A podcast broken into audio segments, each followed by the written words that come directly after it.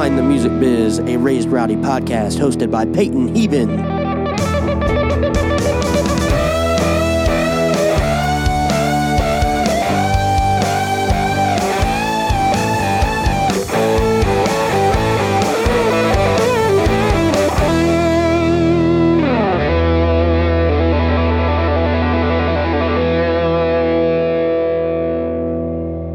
Welcome back to another episode of Behind the Music Biz, a Raise Rowdy podcast. This is episode nine. I'm your host, Peyton Heavin. We are live from the Grizzly Rose here in Denver, Colorado. And on this episode, we are joined by an individual that is best known for his video content and digital marketing. He's the owner of the digital marketing agency. He also manages a few artists in Nashville. So please welcome Mitch Wallis. What up? Thanks for hopping on here. I know it's not most convenient for you, I guess. Of course, dude. Thanks for having me. Um, yeah, so we're here at the uh, at the Grizzly Rose. My first time in Colorado. You've been yeah. here before? Yeah, I've been here maybe five or six times. We're in the back room where they rope uh, little fake bulls all yeah. night. This is pretty interesting to me. I didn't really get a chance to look around, but but yeah, we're here with uh with Trey Lewis. Yeah, another Alabama boy. Yeah. So before we really get into uh, like the nitty gritty of your story, I want to talk about the Alabama scene. Cool. Because are you born and raised in Alabama? Yeah, Montgomery. Nice. And I went to high school in Wetumpka, right outside of Montgomery. Okay, because I'm from Florida. The country music scene isn't that great yeah. in, in Florida. But I went to college my freshman year at Georgia Southern in Statesboro. Oh, wow. And I know you've probably been That's to God's country, dude. It is God's country. Yeah. But my, uh, let me see, this is episode... Nine. Nine. I just recorded episode eleven yesterday. Cool. And it's with Anthony Stone. Um, okay. He's from Georgia, but we had a full probably thirty minutes of the podcast is talking about like the Georgia music scene. Dude, I could talk about Blue Room for thirty minutes. Yeah, I know, me too. I love that place. But we have a joke in our house that we're all Georgia Southern boys at heart. Everybody's a Georgia Southern yeah. at heart, yeah. But everyone used to shit on us. They'd be like, "Oh, you weren't smart enough." They didn't know where I was from. They'd be like, "Oh, you just weren't smart enough to get into tech or U G A." Yeah. It's like, no, I just like the party, man. No, dude. Everyone if, here just likes the party. If you've ever been to Georgia Southern, you understand. Yeah. One night at Blue Room's enough. Yes. I remember my dad, he's like fifty-two. I took him. He came for Parents Weekend. I put on the greatest performance ever, too. Yeah. Because he came up. He had never visited. He came up one time, and I had terrible grades. I was, like, flunking out real bad. Yeah. And he thought I was living the life. He's like, "Oh, he's doing so good. He's got the best grades. He's got great oh, friends." No. I was in a fraternity. And Hell yeah. I took him to Blue Room, though, in Southern Social. Dude, Blue Room is so much fun. We, uh, me and Clay, my roommate, Clay Barker, went to Auburn. And uh, we're both, like, huge Auburn fans. So it was, like, you know, the dream school. But we often tell each other, like, if I could go back, I'd probably go to Georgia Southern. Yeah. I'd probably do that. So I did. I ended up failing out after my freshman year. I could see that happening. Yeah. Like, but I love the fact that I went there because I get to have these conversations with people. Yeah. Because there's so many connections to Statesboro. What are they, the Eagles or something? Yeah. Yeah. That's sick, dude. I love that place. But uh, I haven't been back in a long time. I go back every chance I can. Yeah. I need uh, to get a chance. I, I make good go friends with the owner of Blue Room, uh, Al and William. Yeah. So there are boys. I saw Al recently at a Hardy concert. So I don't think I've actually ever met them. I'm mutuals with them on like Facebook and Instagram. Dude, they're the best. The most genuine people in the world. Yeah. That I mean, I sick. love what they're doing. Because I remember this was twenty, either late twenty eighteen or early twenty nineteen. I went and saw Muscadine Bloodline there. Yeah. Um, I saw Travis Denning there. Yeah. He had Adam Craig come as support. Dude, that'd be sick. It was pretty sweet.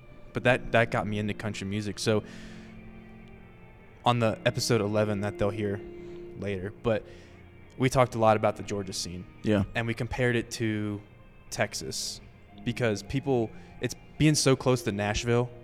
Everyone's yeah. kind of first move is go to, or yeah, everyone's first move is from Georgia to Nashville and right. whatnot.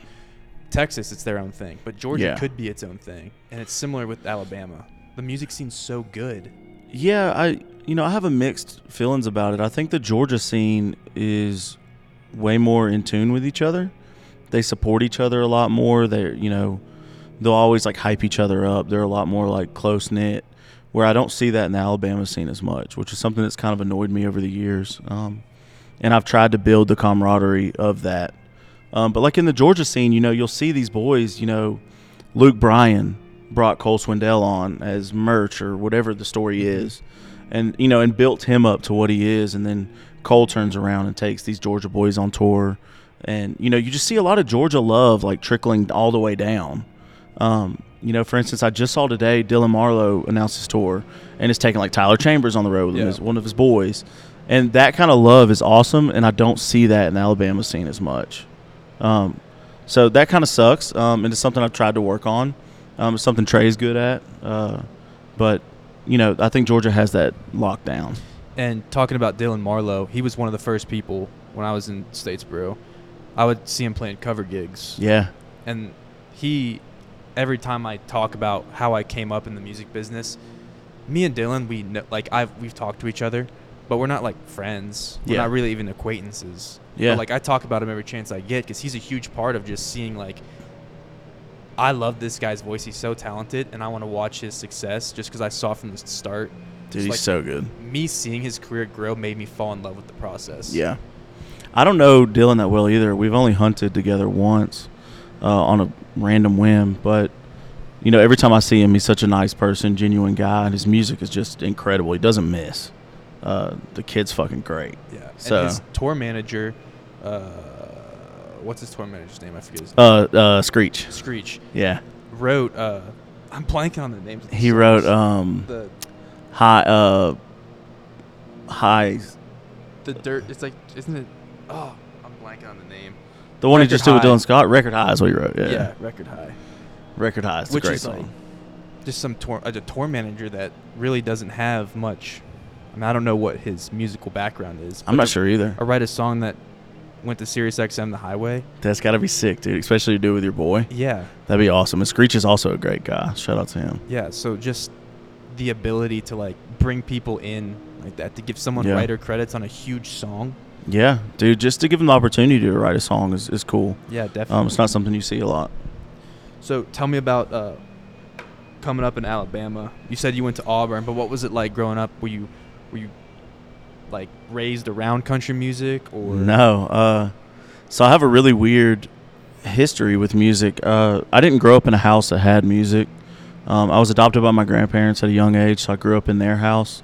Uh, so every time we got in the car, we listened to, like, N P R Uh, or like cassette books. So like there was really no music. My grandparents didn't like loud places. So like we would never go eat at restaurants if they were loud. If it was like a sports bar or something, no. Um, so it was really just a lot of N P R and, and stuff. I never had a musical influence until I was by myself. And, you know, the when I was by myself, it was kind of like, you know, Eminem. And I grew up in Montgomery, like in the like hood of Montgomery. So a lot of my musical influence was like rap and hip hop. Um, so I never knew country music. I knew the like the hits, Kenny Chesney, Tim McGraw, but that was really like it. Like, and still to this day, people joke on me. You know, they'll they'll play like a Hank Williams Junior song, and I'm like, yeah, I have no idea what that song is, or I couldn't tell you who sang that if you had a gun to my head, and um, which gives me an interesting perspective on all of this country music that I'm in now. Um, I didn't get into country music until my junior year at Auburn. I met Clay Barker. And I always had people over to my house. I was a host. So I would do like card night at my house. And Clay started working at the apartments I lived at. And I was like, hey, dude, you know, I'm hosting card night tonight if you want to come by. So he ended up coming by. I have no idea who this kid is. And I had a guitar in my living room because it's college and, you know, a guitar gets you laid. Yeah, you got to pick up chicks somehow. So uh, I don't know how to play it at all. But um, so Clay came over, and we're all drinking, and he grabbed the guitar, and I was like, here we go. Here's another kid that's going to play Corey Smith and try to steal all the girls. Happens every, Corey you know, Smith. everywhere. And uh, he was like, dude, I'm going to play you this song about my ex that cheated on me. And he did, and it was a fuck you bitch song. And I was mesmerized, dude. I was like, you wrote that about, like, a real story? And that was kind of my intro to songwriting and country music. And I was like, dude, let me put that on the internet. And we just kind of did that. And that was my intro to country music, really. And then I just started listening to it. So, so I don't have a background in it. I mean, I don't either. But did you start managing him from there? Because I know you kind of you yeah. tap into the artist management thing. With so I started helping him with social media. And because I had, you know, the graphic design marketing background, and one day, so our first show was opening for Mitchell Tenpenny at Zydeco. And so that was cool. Then one day I had, I set up a music video at uh, that place in Atlanta, Georgia that's real famous. The Varsity? No, it's like a, oh, like a venue? Small place. Yeah, it's real small oh. and like intimate. Oh, Eddie's Attic. Eddie's Attic. Yeah. And I set up a music video there, and when it came time, like the end, the the the sound guy was like, "Yo, you're the manager?" And I was like, "No." And he was like, "Well, you seem like the manager." And I was like, "Nah, we're just friends. I'm helping him." And by the end of the night, he was like, "Dude, you're the manager." And we got in the car, and you know, we had that long ride home, and Clay was like, "Yo, I think you're the manager." And I was like, "Dude, I'll tell you right now, I'll be the manager, but you know, I'm gonna get out of the way whenever I think I need to get out of the way, because I have no fucking idea what a manager is." Yeah.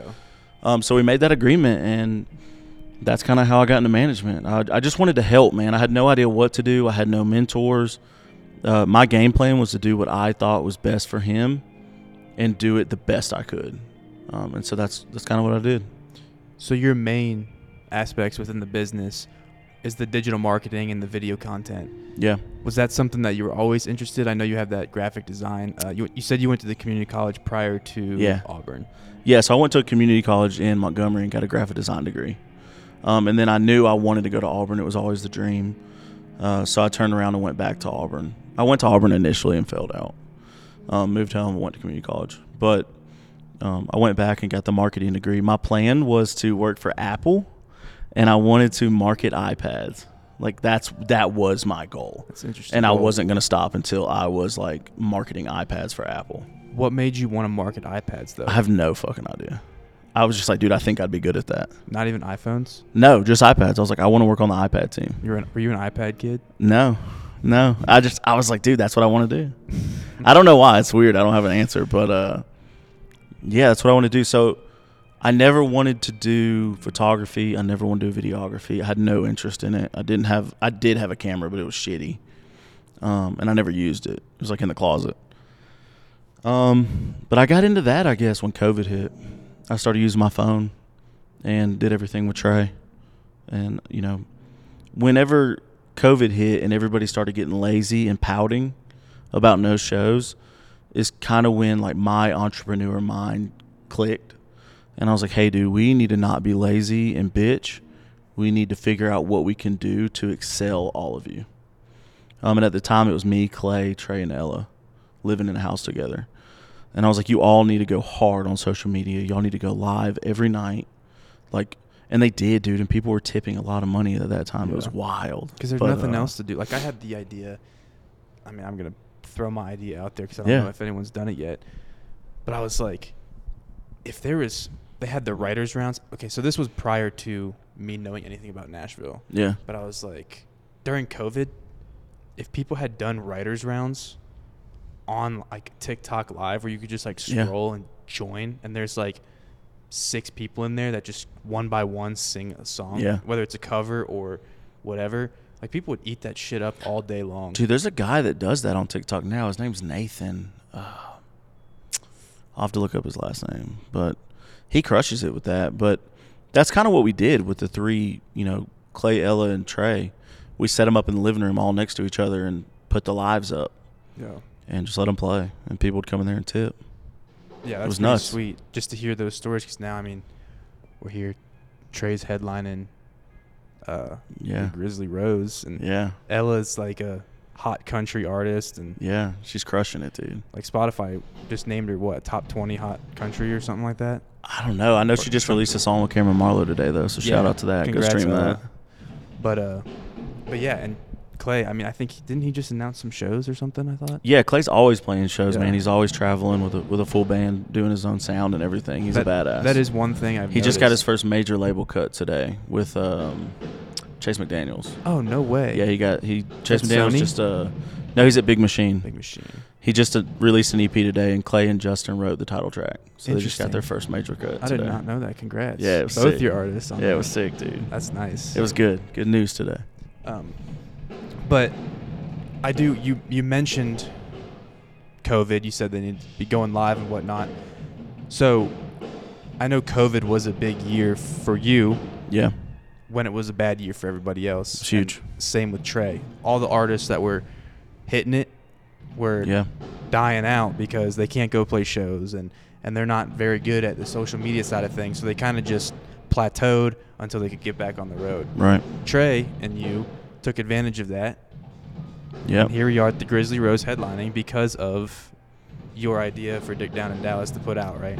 Yeah, so um, you know, Dick Down in Dallas was written by Drew Trosclair, Matt McKinney, and uh, Brent Gatford. It was not written by Trey.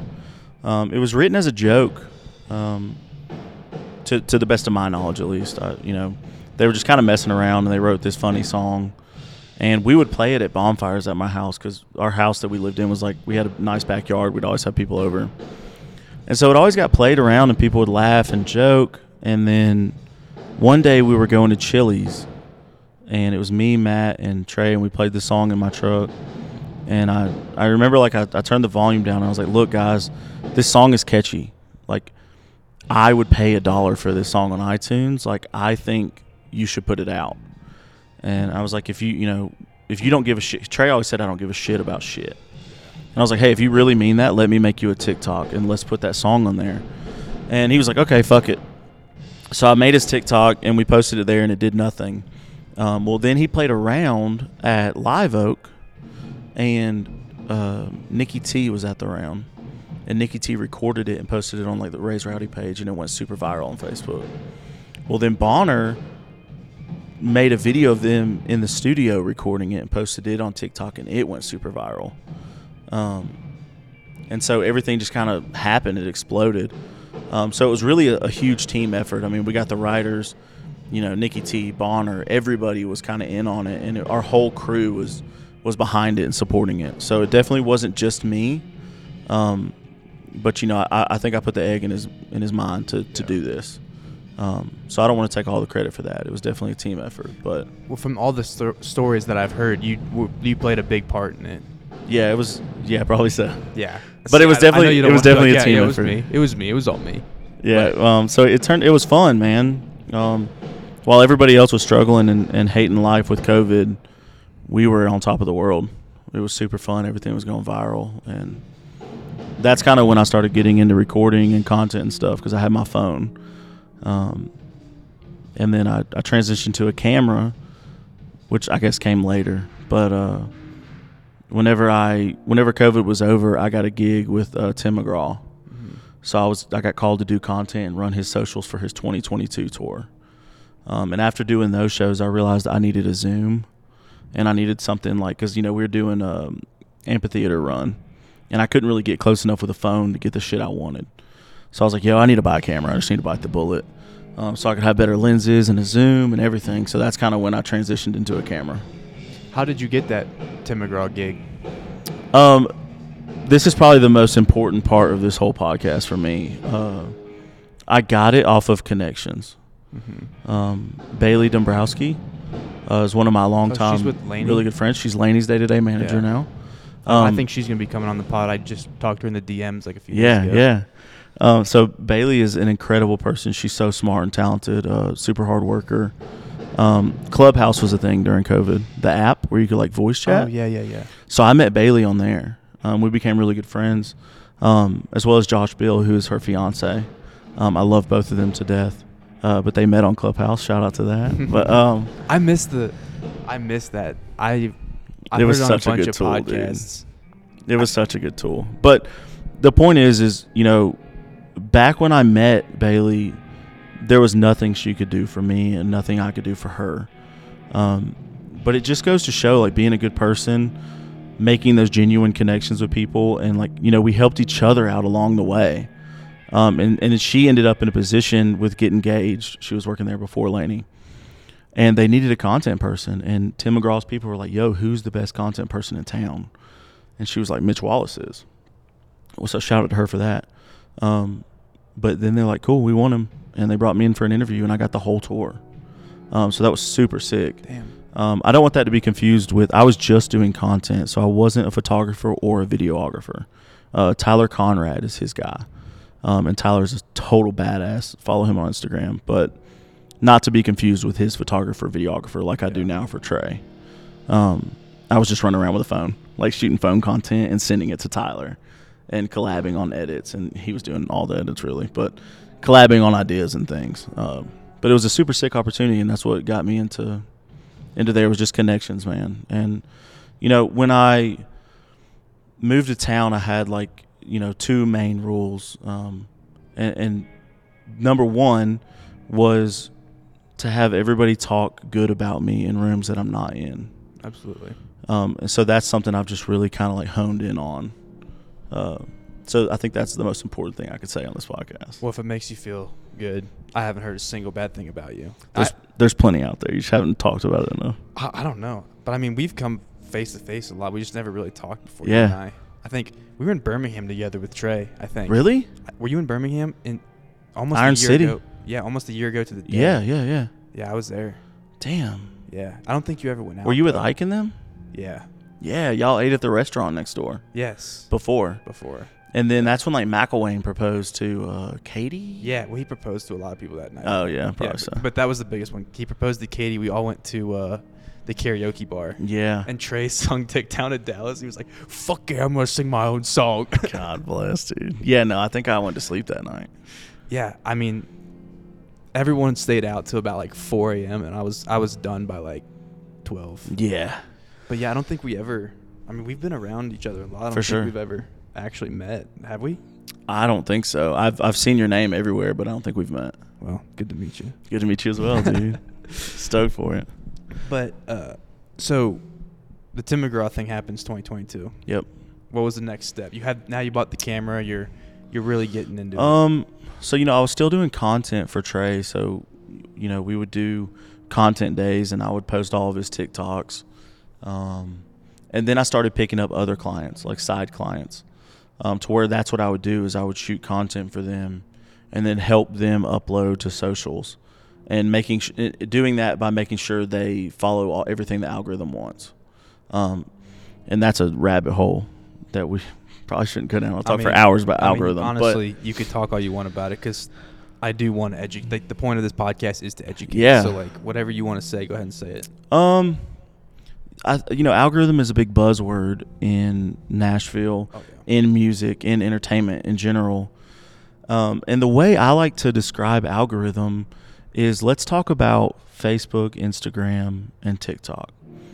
And let I want everybody to envision those three platforms as a robot, just like a robot from the Will Smith movies. You know, whatever robot you want to look at, I don't give a shit. Three robots standing in a room with you. And each of them, one of them's Instagram, TikTok, uh, Facebook. Those robots want you, when you open your phone, to go to their app. That's all they give a shit about, because they sell ads based on how many viewership they, how much viewership they get on their app. So that's how those companies make money. That's how that robot makes money. That robot doesn't have emotion. It doesn't have eyes. It it doesn't have ears. Like, it doesn't give a fuck what's going on on the app. So you have to please that robot, and the way you do that is this this buzzword algorithm. That's how their mind works in a sense. So the robot sees things like if Peyton opens his phone and sees a video about, let's just say you're into motorcycles. I don't know. A motorcycle video on Instagram. You're like, dude, I love motorcycles. Fuck yeah. You like it? You might even share it to your story. That's sick. Well, that algorithm is like, cool, Peyton liked that motorcycle video. I'm looking at the hashtags that were used. Motorcycle, Willie, whatever it is. And then the next video that comes up on your phone, it's going to curate that to be something else similar. So if Mitch liked motorcycle videos and Mitch liked a, a dirt bike video, it's then gonna be like, okay, cool, the correlation there, Peyton might also like this dirt bike video, let's send it to him, because they want you to like everything you see.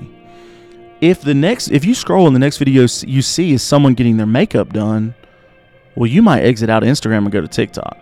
You know what, Instagram's on some bullshit today, uh, let's see what TikTok's got. Yeah. Or let's see what's on the Facebook marketplace or whatever it is. Like, that is algorithm. So you have to use that and view it from the consumer point of view when you're the artist. Like, what can I do that those people will like, you know? And you have to hit your target demographic. And, you know, that's the, the people that like the same shit is what you're doing. So John Langston, for instance, I, I love John Langston, somebody I worked with recently. He is really big into hunting, duck hunting, deer hunting. He's really incorporated that into his brand. So he's using that to find duck hunters who will probably like his music because he's singing about the shit that they do. Cody Johnson's a perfect example. He's using rodeo and cowboys. Like, so he's found his demographic and he's singing to them and he's doing things that they would like that's similar to other videos they would like.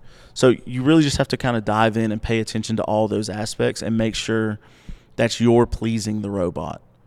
So in instance, like, another thing the robot looks at is watch time, and that is a percentage. That's not just a flat rate. So if you have a sixty-second video and I watch thirty seconds of it, that's a fifty percent watch time. Well, if you have a thirty-second video and I watch thirty seconds of it, then that's one hundred percent, which is way better. That's why you need to catch the attention, stop the scroll, and keep it short and sweet. Get to the point, because if it's a two-minute video, I'm probably going to keep going. So make sure that you keep it short and sweet and get that watch time percentage up. What would you say the like the sweet spot is for video content, short form video? Under a minute. Under a minute. Yeah. If it's over a minute, eh. Yeah. It's got to be something fucking sick. Like, it's got to be really cool. And so I'd stay away from anything over a minute. Um, so try to stay under a minute, like, for, you know, thirty-six, forty-five seconds is usually where I like to stay if I can. Getting a verse chorus in under fifty seconds is hard. So, you know, I try to get that verse chorus every time so it makes sense and it's not just some random lyrics. Yeah. Um, but so pay attention to your watch time. Uh, what else was I going to say about that shit? You sidetracked me there. Oh, I'm sorry. Uh, I mean, we were just talking. Yeah, we were just talking about the watch time and the. Yeah. Short, the there was another thing I was going to say. Uh, I don't know. We can come back to it. I get Sorry. on a rant for that, dude. I could talk about this no, shit for hours. Well, I appreciate it because, I mean, obviously, like, a lot of industry people listen to this, but I've gotten so many messages from artists. Yeah. Like, I just got a D M uh, yesterday that was, he's an artist, and he listens to the podcast on his way to, like, on the road for shows yeah. to play. Like, just, he's just gigging. Um, but my episode that I keep talking about, episode eleven, that, that'll yeah. be coming out, that also talks about the algorithm because he does yeah. something similar. Um, we also talk about it with D S Ps, the same yeah. algorithm of trying to get playlisted. Yeah. So algorithm really is a huge and annoying word. It is. In music. Yeah, and you have to be careful with it too. You know, I, I know of an artist that did, he's a country artist, but he did like a Gucci cover, like a rap cover, mm-hmm. and it went viral. And he was like, dude, that was great. You know, I got a million views, but it messed my demographic up for two months. So whenever I did a country song again, it kept sending it to these rap fans because it was so confused on who would like it. Yeah. And it made my numbers go down drastically because these rap fans did not like the country song. Right.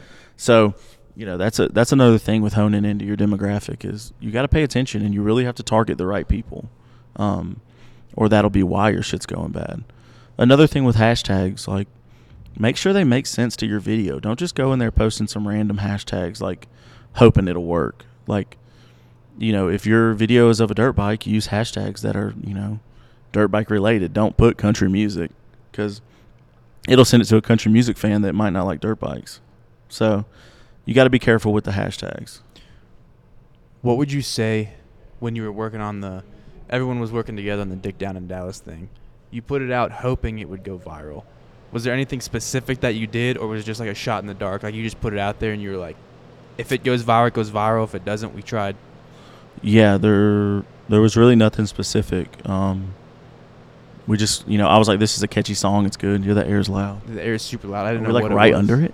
No, it's that box right there. Oh. Um, no, there was nothing specific that I remember, that I recall. You know, I was just thinking it's funny. It's catchy. It's It's got a great melody. It's actually got, like, good lyrics. Like, it's a it's a well-written song. It's just funny. Um And raunchy. But so no, we just kind of put it out there and I think we knew it would stick. So this is a important question f- for the target market that we talked about. Yeah. Obviously, that was Trey's claim to fame for yeah. a while. Now it's not. Yeah. And obviously, I work at River House. You work there too. So, like, I know, you know, Trey found a lot of success with Dick Down in Dallas, but yeah. it is not Trey Lewis. No, not at all. So, um. of course, his fan base is like, play Dick Down in Dallas. Yeah. What What's been the biggest thing thus far doing content for him and social media, trying to target a different, same fan base, but also bring in more that's not as raunchy fans, if that makes sense? Yeah. Um. You know, it's it's been interesting because that isn't, it's not not Trey. I mean, Trey is like a funny, uh, quirky, raunchy, f- like kind of guy. Um, so his humor is there in, in that sense, but his artistry is so drastically different. Right. Um, you know, he's a phenomenal songwriter. He has a great story. I mean, he's almost seventeen years sober. There's a lot of depth to him. There's a lot that he has to say, and he has, you know, a lot of story to be told. Um, sometimes that's frustrating doing content when people don't listen.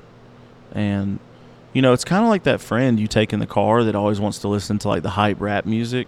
And you're like, dude, listen to this new song that's, like, super fucking deep. And they're like, oh, I'll turn that shit off. Yeah.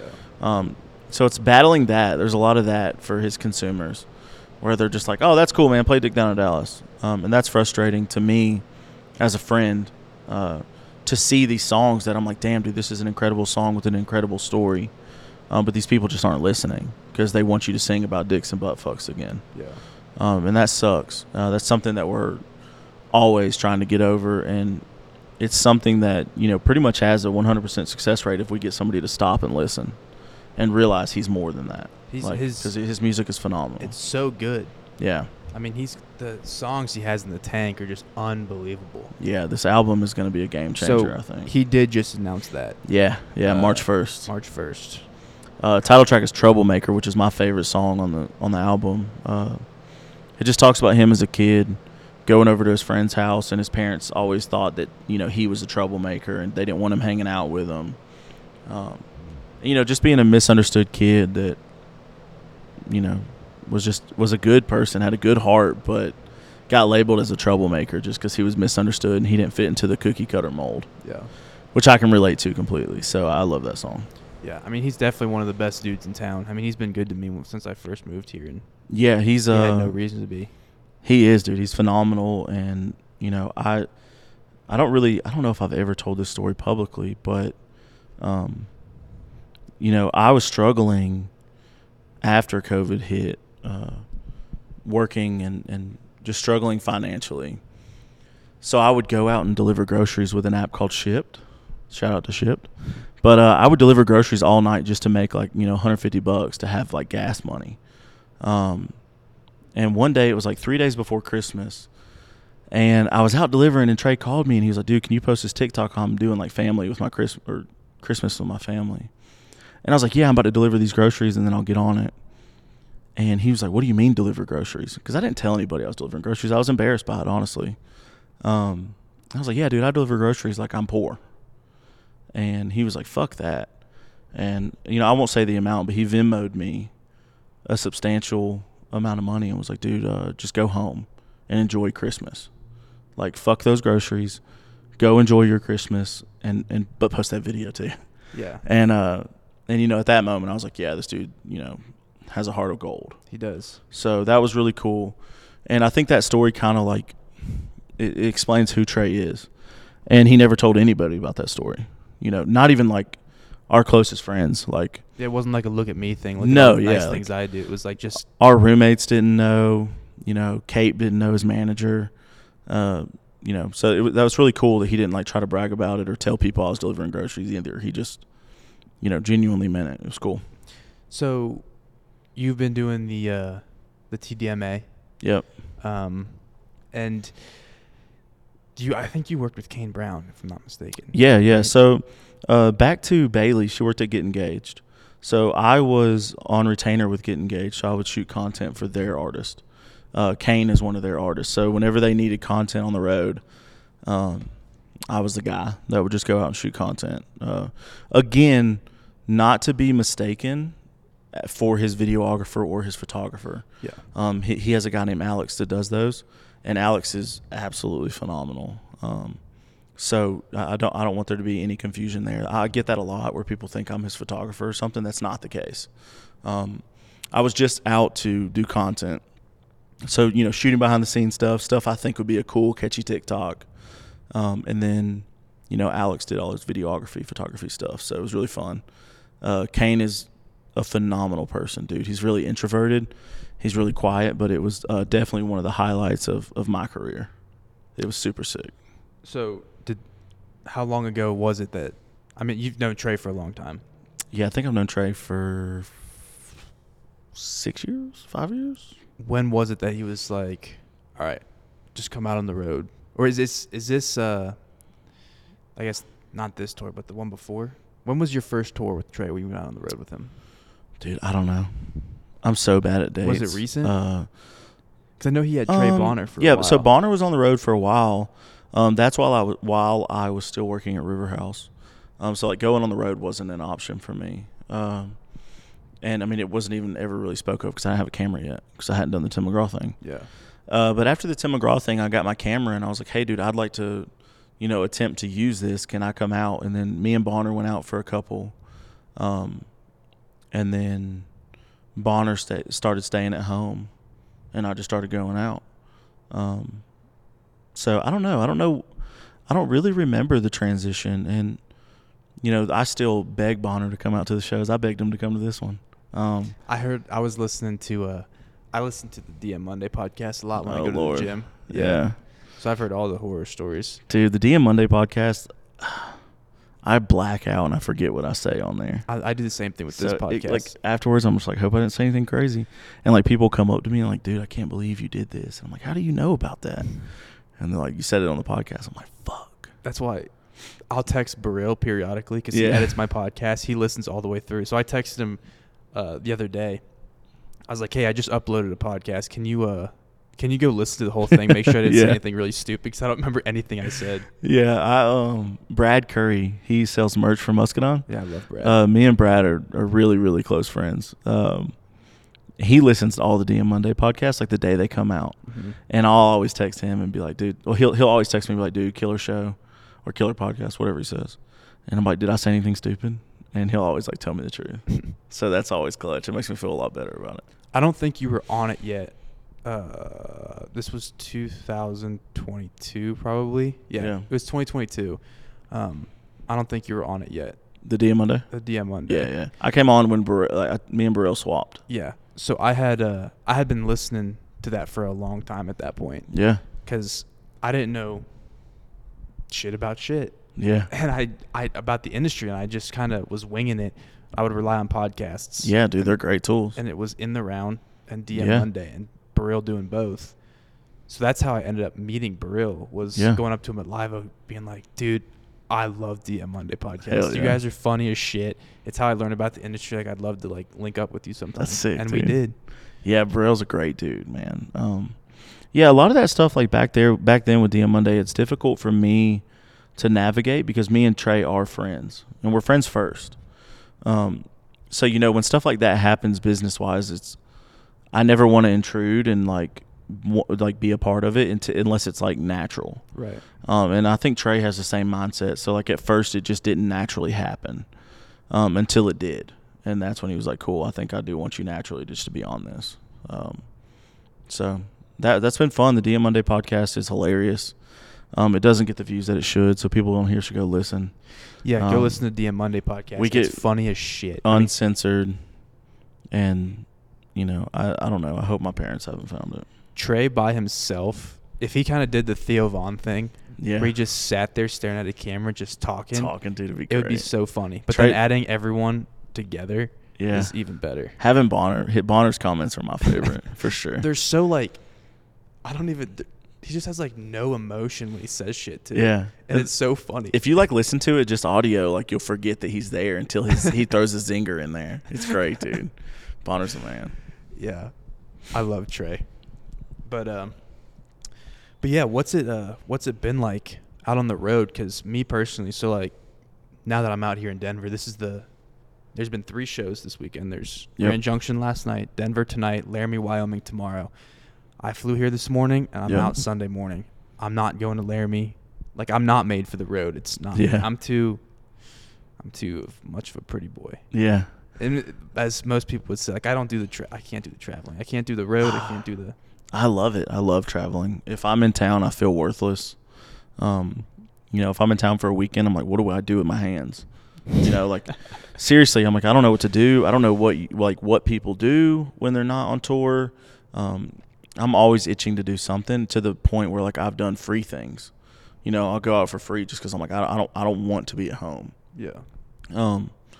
So I don't know, man. I love it. I love every aspect of it. Um, being in a bus is obviously the preferred method, um, because you get the bunks, you get the comfort, um, you get the close quarters, the camaraderie. Uh, but being in the van also has, like, its perks. You know, we're in a van this weekend, um, which sucks, but is also cool. You know, it it keeps you humble and, and kind of reminds you of where you come from, because I've been traveling in a van now for like seven years.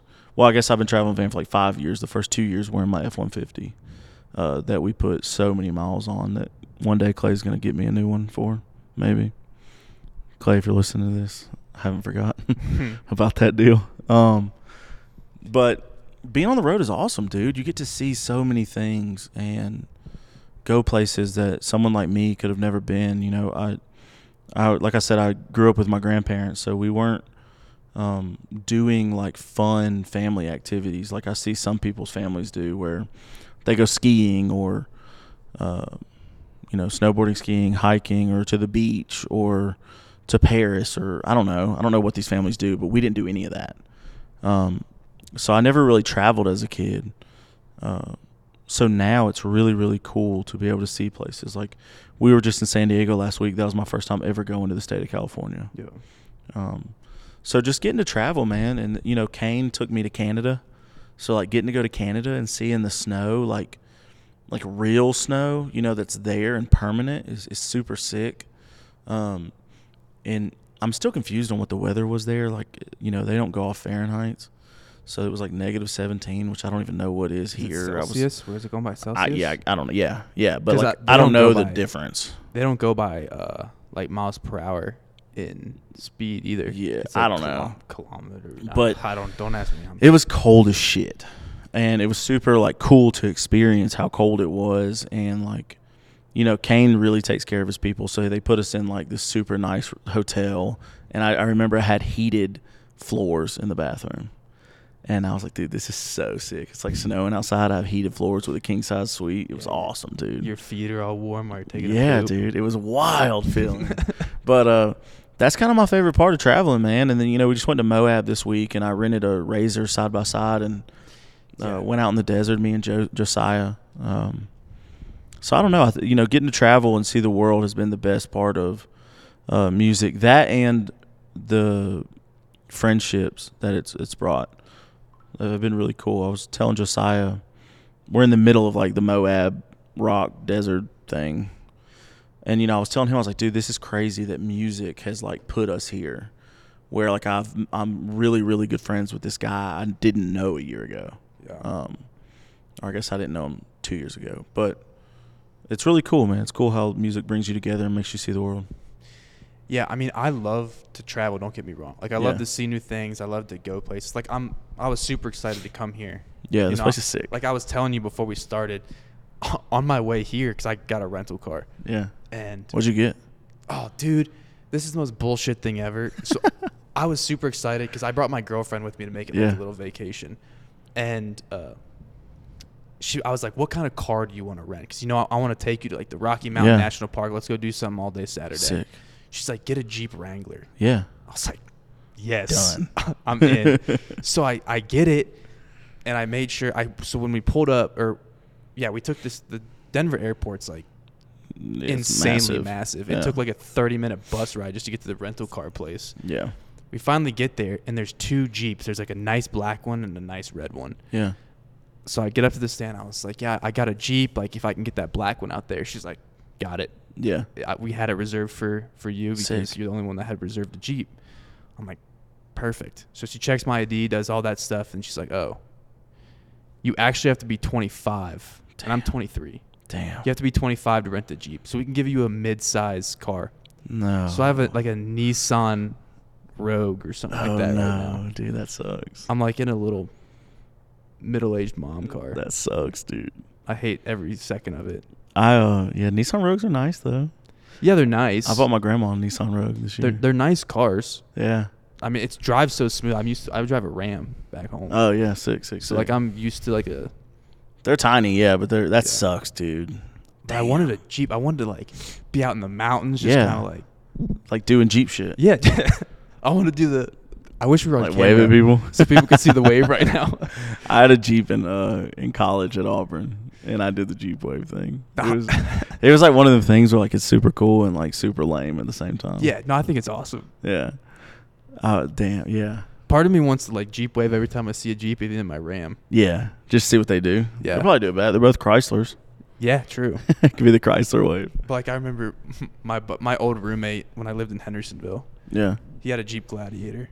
Yes, yeah, he was wanting to drive everywhere, so I was in the passenger seat. Yeah, and I was like a little kid. I was like waiting for another Jeep to come by, and I would Jeep wave from yeah. the passenger seat. But uh, hell yeah, where was I even going with the story? Oh yeah, yeah. I I, don't know. I was just talking about how I love the travel. Like I was super excited. Oh yeah, yeah, yeah.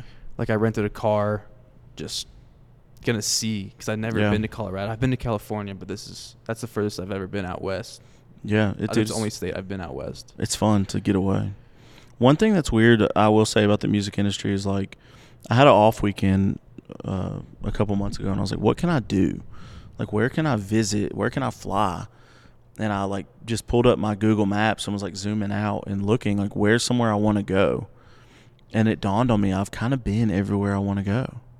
And I was like, within the U S or? Yeah, yeah, yeah, yeah, within the U S And I was like, I don't know where, like, I don't, you know, I was thinking maybe I can go to Dallas, and I was like, eh.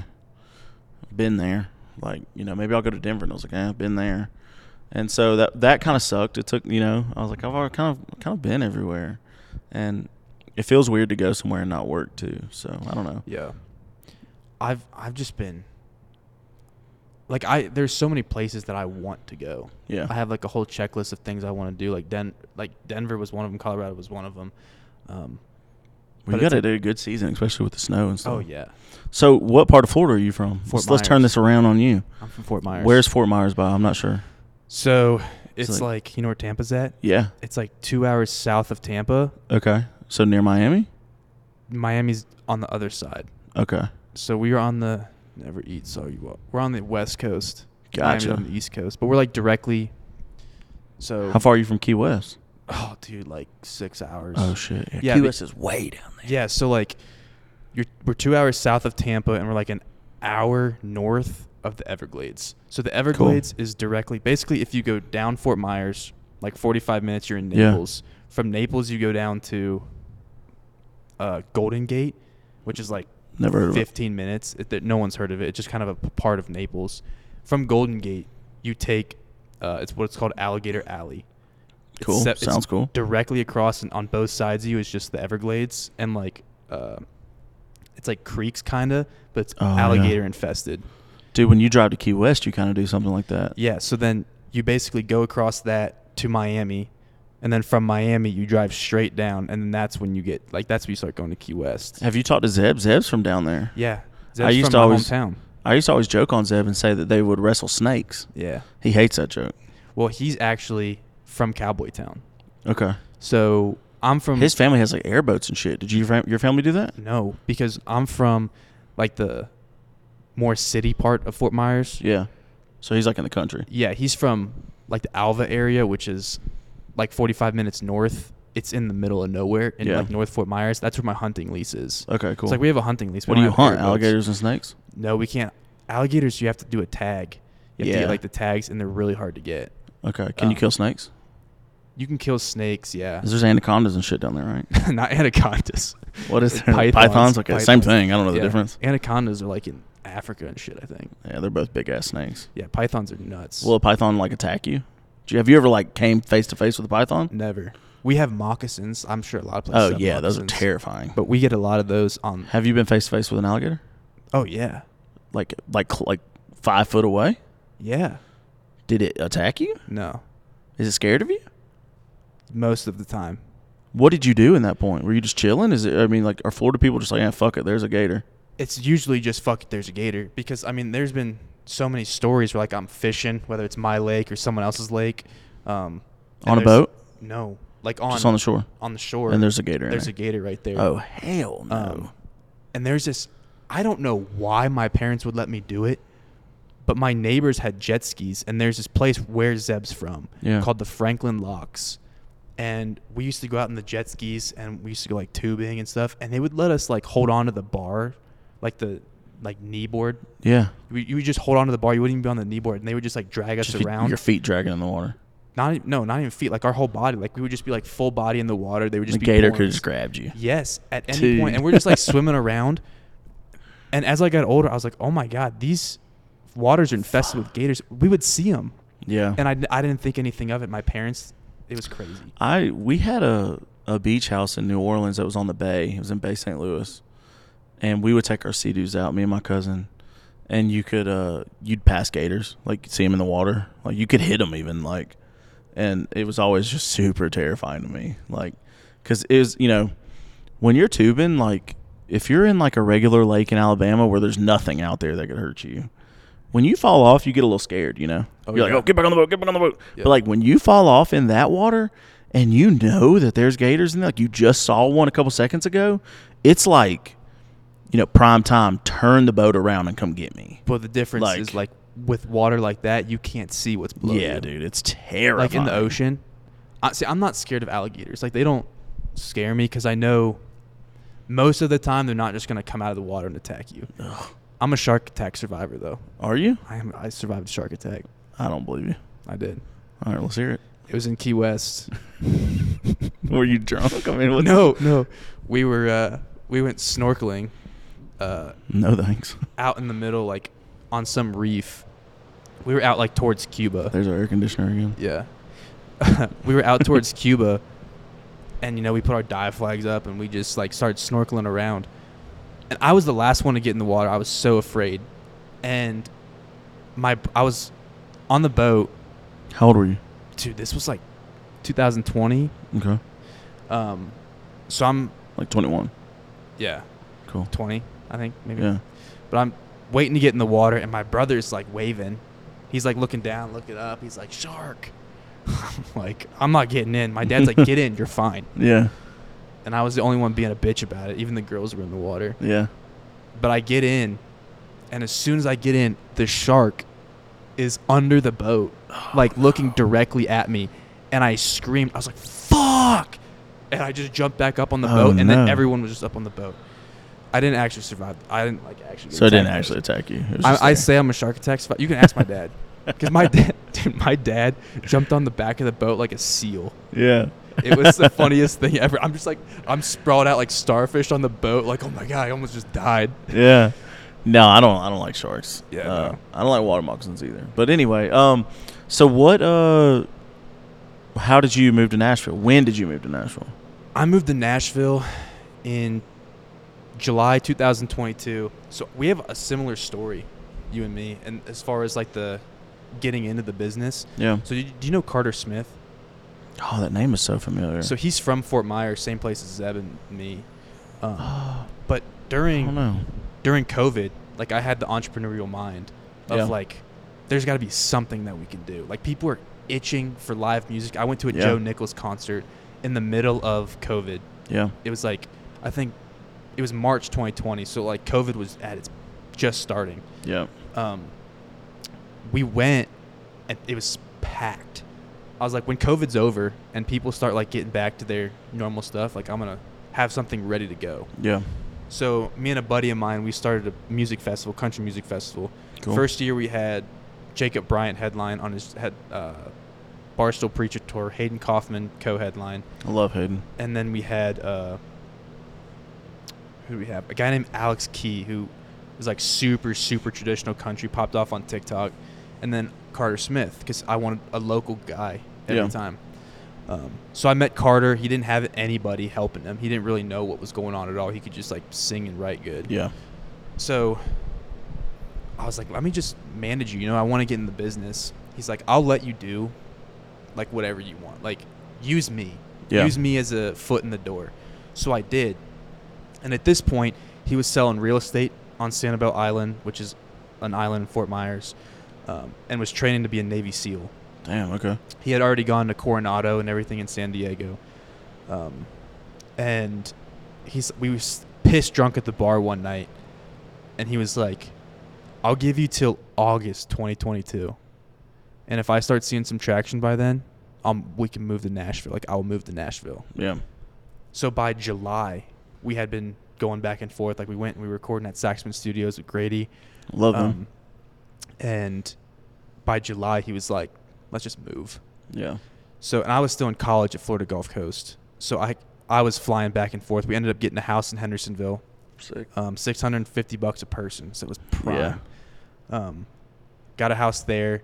I was flying back and forth like every month. Dang. And then I finally convinced my professor, my the dean of students. I was like, hey, I'm like trying to build my career here. Can I just move online classes? Because they yeah. don't offer online classes for entrepreneurship at Florida Gulf Coast. Okay. So I... they let me move online for the twenty twenty-three spring semester. Sick. So I uh, moved full-time January sixth, big big day, Insurrection Day. I moved January sixth of twenty twenty-three full-time. Nice. And Hell that, yeah. Uh, yeah, then that, I've been here, been there since. Um, Hell yeah. And then August, I just was doing the artist management thing, worked with Cody since September twenty twenty-two. Me and Carter, Carter kind of went his separate ways. Um, that was about March of twenty-three. Yeah. Uh, so then, yeah, and then Riverhouse hired me in August of twenty-three. So nice. I've just been doing a lot of different things. Yeah, dude. I just I feel that I've I've done a lot as well. I think that's the best way to be well-rounded. Yeah. It, it helps you in every aspect of this industry. So. But I've always, I've always like, even though this is our first time like actually sitting down and having a conversation, I've always been keeping up with your stuff. Damn, thanks. Just kind of, there's someone, someone to learn from, because you, like I was saying, I listened to the D M Monday podcast for a yeah. long time inside, or it was in the round, um, like all the Raised. I was involved in the Raise Rowdy community. I've been with Raise Rowdy since August of two thousand twenty-two. Hell I was yeah. writing articles and stuff, so I knew who cool. you were. Yeah, yeah. So I was always paying attention, like what everyone was doing. Yeah. So, yeah, you were a big part of, like, just me trying to learn, even though you didn't know it or know me. Yeah, well, thanks, dude. I, you know, I think the biggest thing is just do – I like like I said with Clay, I do what I think is best for everyone, and, and I do it the best I can. And what, that's all that I think everybody should be doing. So what's your biggest piece of advice to someone trying to get in the music industry that may or may not have any experience? Um, I think being a go-getter is huge. You know, when we first moved to town before COVID, which was right before COVID, I, I told everybody, like, hey, we need to be going to these rounds. We need to be networking. We need to meet as many people as we can. Uh, we need to show who we are and what we do to as many people as possible. Um, so I think that's my biggest piece of advice is getting out there and meeting people, uh, you know, finding your group of people uh, is huge in town, because everyone needs a champion. Everyone needs somebody that's hyping them up in a room that they're not in. And, you know, when people think champions, they think mentors a lot, or someone older, and it doesn't have to be that. It can be your friend. It can be your peer that, you know, is just hyping you up in the room you're not in. Um, so find your people and be a good person, be a good teammate. Um, don't, you know, don't always just let people talk about you. Talk about them, and like find out who they are, and be be genuine, and like try to help people. Uh, you never know when helping someone out or hyping them up can turn into them calling you to go on tour with Tim McGraw. Right. You know, and like you just never know who that person's going to be, and you know, so that's opened some of the biggest doors for me, is just by being a genuine person. Um, so I think that's my biggest piece of advice. Uh, never stop learning either, man. I YouTube. yeah. and YouTube and YouTube. Like, I mean, you can ask my roommates. Like, they'll come in the living room every day. I'm YouTubing. Um, For the camera stuff, probably. Everything. Because I was going to say. Marketing. Ev- like, everything. I'm, I'm a huge Gary Vee um, person. So, like, I, I watch a lot of Gary Vee. I love the way he thinks, and it, it gets my mind running.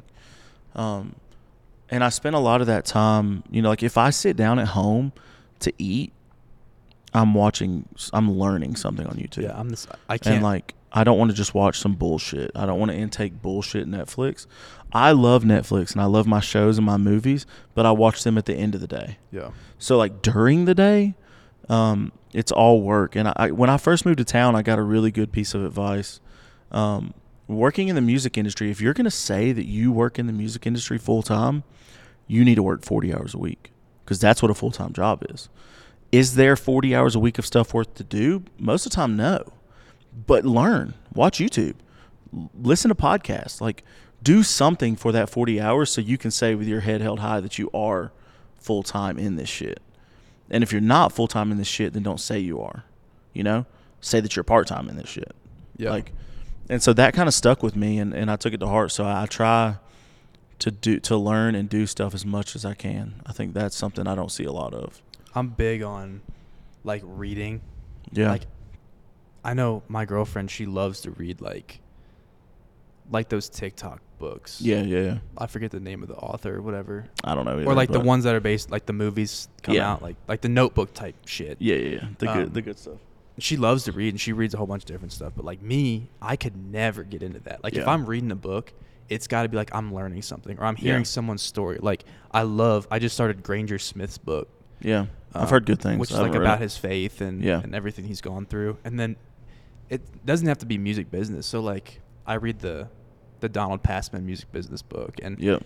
and then Matthew McConaughey's Green Lights. Yeah, yeah, yeah. Great that's book. A good one. Yeah. Like just reading about people's life experience, and that's also part of this podcast is yeah. is I love this is something that you can listen to if you're working out, if you're you know on the long road or yeah. going to sleep or anything. Yeah, this is a great episode. Great podcast to listen to if you're going to sleep. Yeah, dude. I mean, no. you know, not in that kind of way, but in that way yeah. still.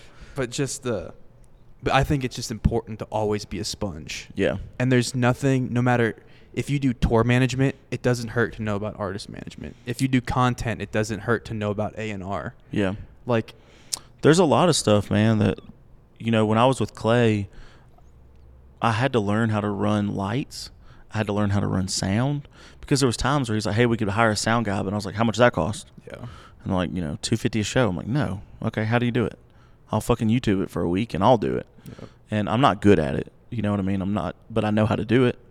And there's little things like that that come into, into help. Like even today I was shooting content with Trey at Soundcheck and I was like, hey, walk out to me. And he was singing on the mic and it dawned on me, he can't walk to me. Because we'll get feedback from the stereo, the you know the speakers if he walks in front of the speakers. And so just little things like that, like knowing things that might not even help you. It's just good to know to be well-rounded. Yeah. Um, because with Trey, it's easy, but what if you're out there with some A-list celebrity and, and you know it's just an opportunity for you not to look like a dumbass. Right. Um, or an opportunity for you to look like you know what you're doing. Um, or if, you know, something goes wrong and everybody's panicking, it's nice to have an idea of what's going on. So being well-rounded is great. Absolutely. Just to I'm be a Swiss Army knife. Yeah, I'm a huge, huge believer in that. Be able um, to be useful for everything no matter what it is. Yeah, even if it's helping just fucking wrap cables or something. Absolutely. Just knowing how to do it's great. Yeah. But yeah, I, I mean, that's just, that's why no matter what you do, you'll be successful in this industry. Hope so. You know, if someone were to pick you up, like for me, I had, I didn't know anything about A and R. Yeah. But it was like what I had done was like they thought I'd be a good fit. And for you, I mean, you're killing it right now. But at some point, some huge label or artist could be like, we want you full time. It's yeah. like on the road with like Trey. Yeah. Trey eventually was just They've like, tried. yeah. Yeah. They've tried for sure. So um, it's just like being finding what you love and just diving straight into it. Yeah. Like diving in. Yeah. I mean, that's, you know, that's a big thing is like. Not having a plan B, yep. going all in on, on your plan A and and not looking back, dude. Just fucking balls to the wall. Yep. Like, you know, knowing it's what, what you want to do to the point where you're going to do whatever it takes. A lot of people say, for me, it's even been tough because a lot of people that I had surrounded myself with previously. Yeah. They don't know about the music business. They weren't involved in it or in music at all. It's like it became to them, it became my personality. Yeah. But that's just the music business. Like yeah. everybody in it is so passionate about it that it is their personality. Like we do it twenty-four seven. Yeah. Like even when we're not clocked in at work, we're just like always on social media finding new things. We're it's it's there are no set hours, even though there not are for most jobs. There's like yeah, you're on the clock twenty-four seven. You know, another good thing about the, with, what you're saying is like always being in music is finding that person that you can talk to freely about music. You know, um, we're going to bring up Bailey again. Bailey is like the person I can call and vent to. And she knows me. She knows my heart. And she keeps me humble. Like sometimes I'll, you know, I'll bitch. Like, you know, this person did this or this label did this. And, and she'll be like, hey, I hear you, but you were wrong. And I'm like, oh, fuck, okay. Or, you know, she's like, yeah, you're right, I agree. So, like, find that person that can keep you, like, grounded, but also you can vent to that understands what you're talking about.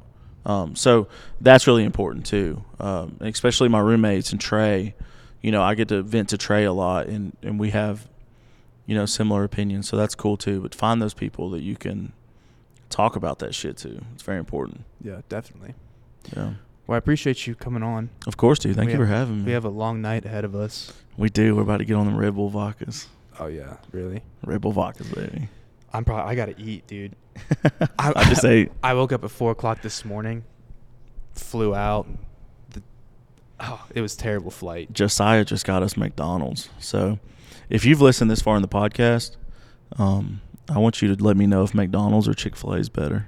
Yeah. It's a big running argument in our crew. I'll I'm a Chick-fil-A guy. Uh, when this episode airs, this episode will release January thirtieth, so cool. Next Tuesday. Hell yeah. I'm, I'll put something on my story. Yeah. Votes. We need McDonald's to know. Or Chick-fil-A. Chick-fil-A is the go. Mitch Wallis dude. Wants to know McDonald's or Chick-fil-A. You can find me at Chick-fil-A like any day of the week, really.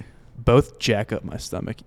Dude, equally. No, Chick-fil-A doesn't. Chick-fil-A jacks me up. If Chick-fil-A good. Does something wrong to you, then you need to take that up with the Lord, because that's between you and him.